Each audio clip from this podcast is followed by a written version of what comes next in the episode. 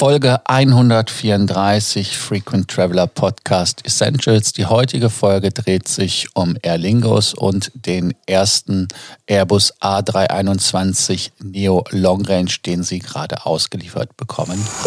Welcome to the Frequent Traveler Circle podcast. Always travel better. Put your seat into an upright position and fasten your seatbelt as your pilots Lars and Johannes are going to fly you through the world of miles, points and status.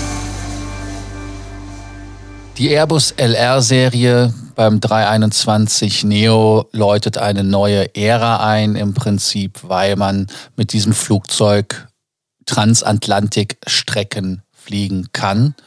Und äh, damit sieht es so aus, als ob wir uns daran gewöhnen müssen, dass wir nicht mehr in den komfortablen A330 oder aber auch, um welche von Boeing zu nennen, 777 oder in der 757, die ja auch ein Single Aisle war, Platz nehmen dürfen, sondern wirklich jetzt in diesen Narrow Bodies uns bewegen. Narrow Body sagt es eigentlich schon aus, es sind halt eng bestuhlte Flugzeuge, aber hier ist Aer Lingus etwas einen anderen Weg gegangen. Man hat nämlich eine richtige Business Class eingebaut.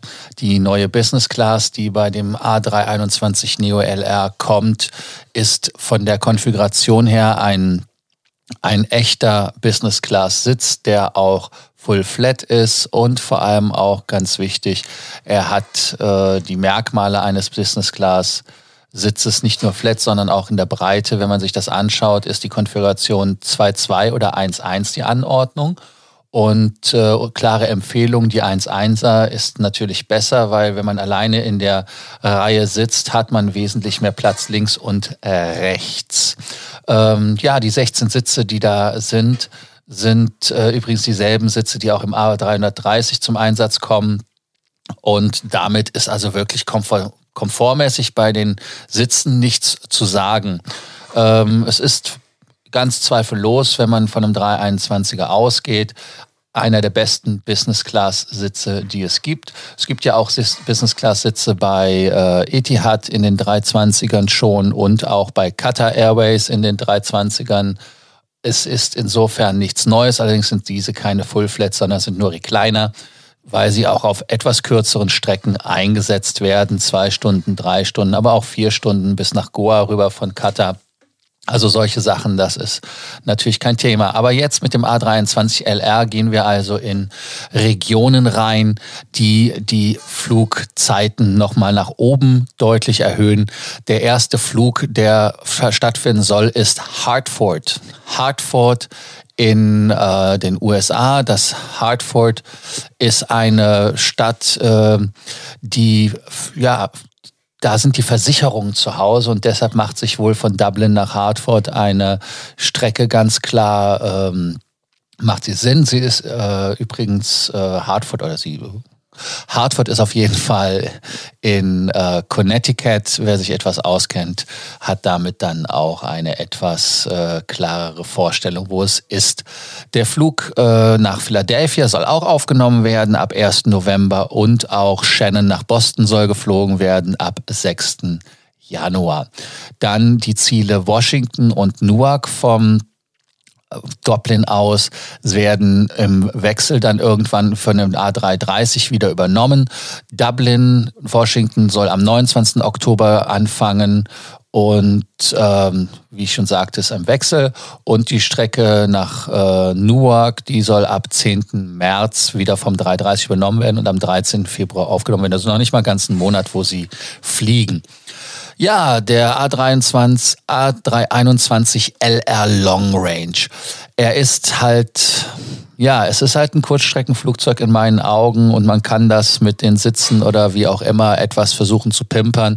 Aber es ist am Ende des Tages ein Flugzeug, was nicht ganz so komfortabel ist, wie man es von einem Langstreckenjet kennt, fängt schon damit an, dass er nur einen Gang hat.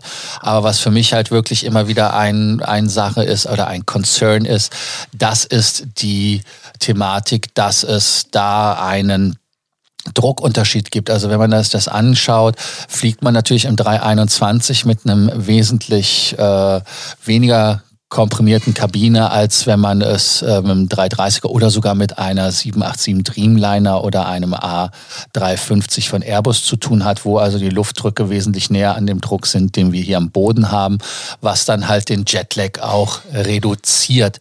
Das ist etwas, was ganz klar in meinen Augen ein Nachteil ist von diesen Flugzeugen. Und da muss man halt dann auch sagen, ja, ähm, ist jetzt nicht so prickeln. Und ähm, und äh, ja, man muss halt einfach äh, schauen. Also wie gesagt, als Fazit, wir werden wohl nicht drum rumkommen.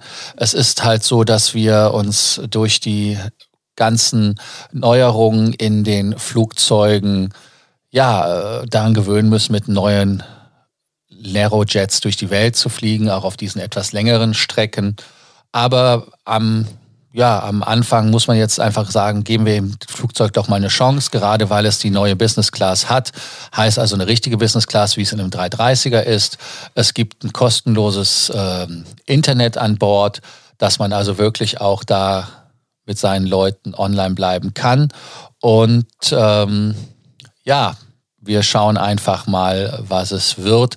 Ich persönlich bin kein Freund davon und ganz wichtig, wer den Flug ausprobieren möchte, sollte in den Reihen drei und fünf schauen, weil da gibt es den sogenannten Thronsitz und dieser Thronsitz ist wirklich bei weitem der beste. Deshalb danke, dass ihr wieder zugehört habt. Danke, dass ihr dabei wart heute bei der Folge Frequent Traveler Podcast Essential. Vergesst nicht, uns zu abonnieren und zu bewerten. Wenn ihr Fragen, Sorgen, Ängste, Nöte habt, könnt ihr natürlich auch uns jederzeit schreiben und wir freuen uns, wenn wir euch helfen können. Also bis dann, ciao. Please do not forget, you can connect with your pilots on Facebook or LinkedIn.